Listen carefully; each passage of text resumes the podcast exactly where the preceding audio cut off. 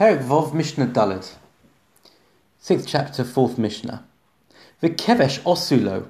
They made him a special pathway, a special bridge or ramp that left Jerusalem and bypassed the main thoroughfares. And the reason why they made him this special pathway is Mipnei HaBavliim, because there were these Bavliim. Now, Bavliim usually means Babylonians. They weren't literally Babylonians.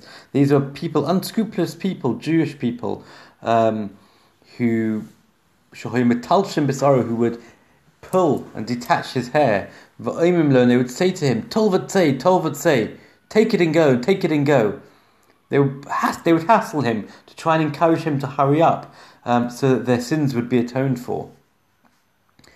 But uh, because they were, uh, you know, they were assaulting him, etc., so therefore they made him a special pathway to avoid these individuals. Some, some of the honourable people of Jerusalem would escort him up until the very first hut. Suk. They had ten huts or station posts, if you like, from Jerusalem, the Temple Mount, all the way at Adsuk until the rock face where the goat was going to be cast over.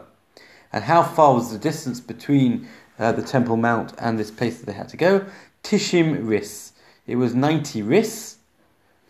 Shiva v'mechsa mil, and there's seven half ris to each mil, which if you do the calculations, it means that between Jerusalem and the rock face there would have been 12 mil.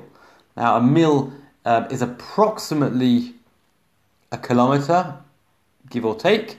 Um, but just to get you, give you a picture about how far this distance were. If there were 10 booths, um, and um, each one was a mil apart, that means that uh, that would take him until 10 mil, and the last 2 mil between the last booth and the actual rock face um, was a distance of 2 mil. But altogether, the journey that he had to make with his goat was approximately 12 kilometers.